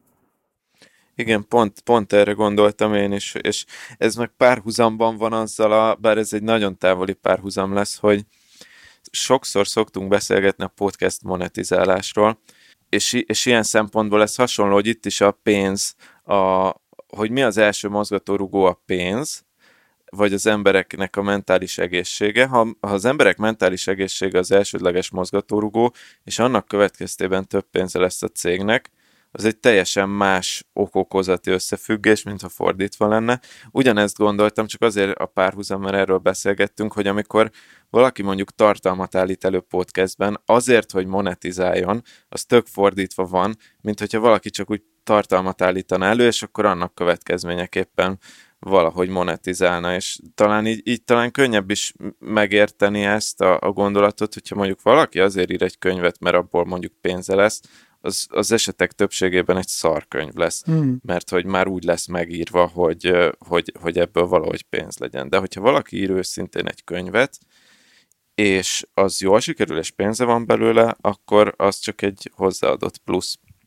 De csak ugye akkor tud jó könyvet írni, a valódi mondani valója van, és nem a Pontos. self-brandje miatt. Pontosan. De, pont. de ez tök jó, srácok, mert én ezt élem. Tehát 18 novemberében indítottam a Halottnak a Coach podcastot, ez volt bennem a drive, hogy ezt kitenni az éterbe, erről beszélni, uh-huh. és én akkor egyáltalán nem terveztem azt, ami, amit ma élek, hogy full-time jobom van ebből.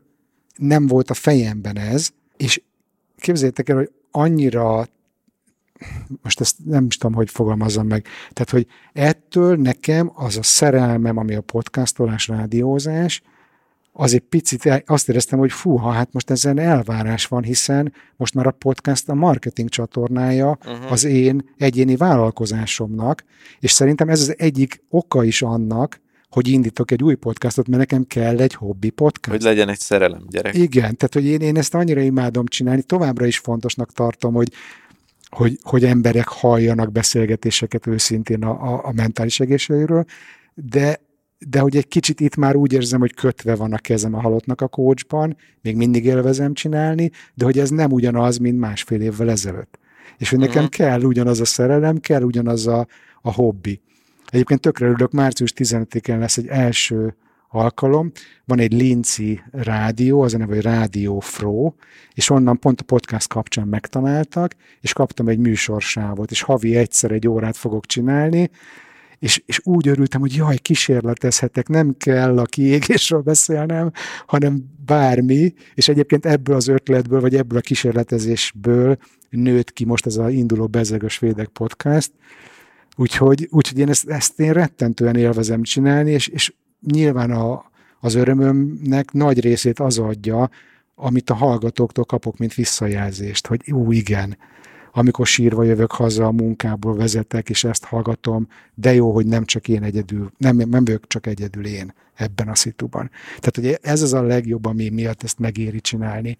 De ez megvan nálunk is abszolút, tehát ugye ez van, és nem, nem, nem feltétlenül abban a szempontból, ami nálad van, hogy de nem úgy segítesz, ahogy a mi történetünk segít, vagy a mi sztoriaink segítenek, de az is segít, és ez, ez, a, ez a, amit ebből visszakapunk, az, az, az, az ugyanezt a hatást éri el bennünk, vagy bennem mindenképpen, és erről egyébként szoktunk beszélgetni, és meg kicsit elkanyarodtunk, de hogy Igen. számomra például lesz, hogy a, a, a podcastből milyen üzleti lehetőségeink vannak, ez számomra még nem tette tönkre a, a Business Boys podcastnek a képét a saját fejemben. És egyébként ugye én is most multi alkalmazottból egyéni vállalkozóvá váltam, és volt több olyan adásodok, amit úgy hallgattam meg, hogy az nekem segít ebben a folyamatban. Tehát abszolút adtok valamit a hallgatónak, ez nyilvánvaló, tehát a sikeretek az innen jön, hogy, a, hogy ti, ti adtok valamit, és szerintem pont ez a kulcs, amit Ati te is mondtál, meg a, könyv kapcsán, hogy, hogy adsz valamit, vagy csak el akarsz venni, és akkor emiatt úgy csinálok, mintha adnék mm. valamit. Nem, ez a, ez a, ez a Tomit, Tomit idéztem egy, egy előző adásból Egyébként hallottam azt. Igen. Igen. Ahol kicsit kifakadtam. De egyébként azért, jó, hogy otthon visz... meg könyvet írsz? Azért maradtál otthon, meg könyvet írsz? Titokban, igen. Titokban könyvet írok. Influenzáról. Én, én azt gondolom, hogy így szerintem átbeszéltük ezt a témát, és hogy ez egy nagyon komplex és hosszú adás is lett, és szerintem még így is csak a felszínt boncolgattuk.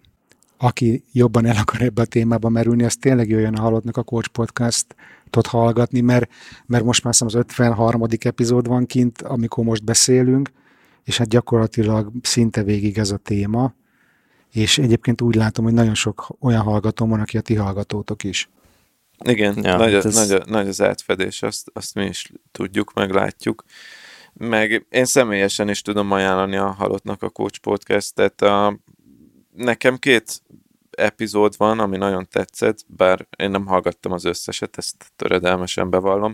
Az egyik az IHSS közös rész, az irodai huszárokos beszélgetés, ami egyébként mindkét csatornán megjelent, a másik meg az nem kiégeses téma, de nekem az a, mivel éltem Svédországban egy évet, ezért kicsit közelebb áll a szívemhez, az pedig a, amikor egy kutatóval beszélgetsz arról, hogy Svédországban milyen a Magyar Tudományos Akadémia csinált egy, egy ilyen nagyszabású kutatást a, a társadalmi tőkéről, meg a bizalom társadalmáról, és akkor Svédországban élő magyarokat kerestek meg uh-huh. ilyen mhm. mély interjúra, és volt velem is egy, amit így rögzítettem, meg megjelent podcastba, annak is az a cím, hogy bezzeg a svédek az epizódnak. Hát igen, igen az, egy, azért... az egy jó kis izgalmas rész, más a téma, de jó volt így végig gondolni ezt az egy évet Svédországban, amit töltöttem. Viszont akkor szerintem zárjuk lassan ezt a részt. A, Adi, te vagy a táblázatban, akinek zárnia kell ezt a részt, úgyhogy át is adom a szót. Jó, hát akkor András, köszönjük szépen, hogy eljöttél, és elsősorban köszönjük azt a munkát, amit ebbe teszel, és tök jó, hogy egyébként ez neked még, még hasznodat is jelenti, vagy hozza, de ez így a legjobb, hogy itt az elmúlt 10 percben erről beszélgettünk, hogy adsz is, és kapsz is általa, és köszönjük, hogy adsz, és köszönjük, hogy itt voltál. Én, én nagyon sokat tanultam ebből a beszélgetésből, és azt gondolom, hogy beindítottunk egy-két olyan fogaskereket a hallgatók fejében, aminek már rég be kellett volna indulnia. Az enyémben is tovább fognak ezek görögni, úgyhogy köszi az inspirációt, köszi a gondolatokat. Jó volt egy kicsit egyébként ilyen őszintén beszélgetni, és kicsit más oldalról nézni, nem, nem feltétlenül a teljesítmény, meg a haladunk, meg a növekvő, meg a, hanem hogy nyilván ez mindannyiunkban benne van, csak eddig a téma nem adta magát, hogy, hogy, hogy felhozzuk ezeket, de, de talán ezek után majd kicsit mi is többet beszélgetünk ezekről lehet, hogy már ilyenkor nem illik beszélni, csak pont egy hallgató egyszer írt nekem, aki a ti hallgatótok is, és azt írta, hogy amikor nagyon szétdolgozta magát, akkor haladnak a kócsot hallgat, és akkor már nagyon benyugodott, akkor újra business boys hogy tudjon produktív lenni. Úgyhogy köszönöm a, a meghívást, nekem is jó volt beszélgetni veletek, és továbbra is figyelem, hogy merre mentek, és drukkolok nektek. Hát köszönjük, köszönjük Bandi bácsi. köszönjük hallgatók pedig, aki még nem, nem ismer minket, vagy nincs az átcsoportunkban, az legyen kedves csatlakozzatok, Facebookon megtaláltok minket, András is ott van, és valószínűleg, hogyha most feltesztek neki egy kérdést egy poszt alatt, akkor nagyon nagy örömmel fog válaszolni rá. Instagramon is megtaláltok minket, mindannyiunknak vannak önálló vállalkozásai, aminek van mindenféle online megjelenése, azokat is keressétek, nézzétek meg, hallgassatok Halottnak a Kócsot, hallgassátok a Bezzeg a Svédek podcastet, ami nem csak a svédekről fog szólni, és köszönjük szépen, hogy velünk voltatok és hallgattatok minket, vigyázzatok magatokra. Sziasztok! Sziasztok! Szevasztok!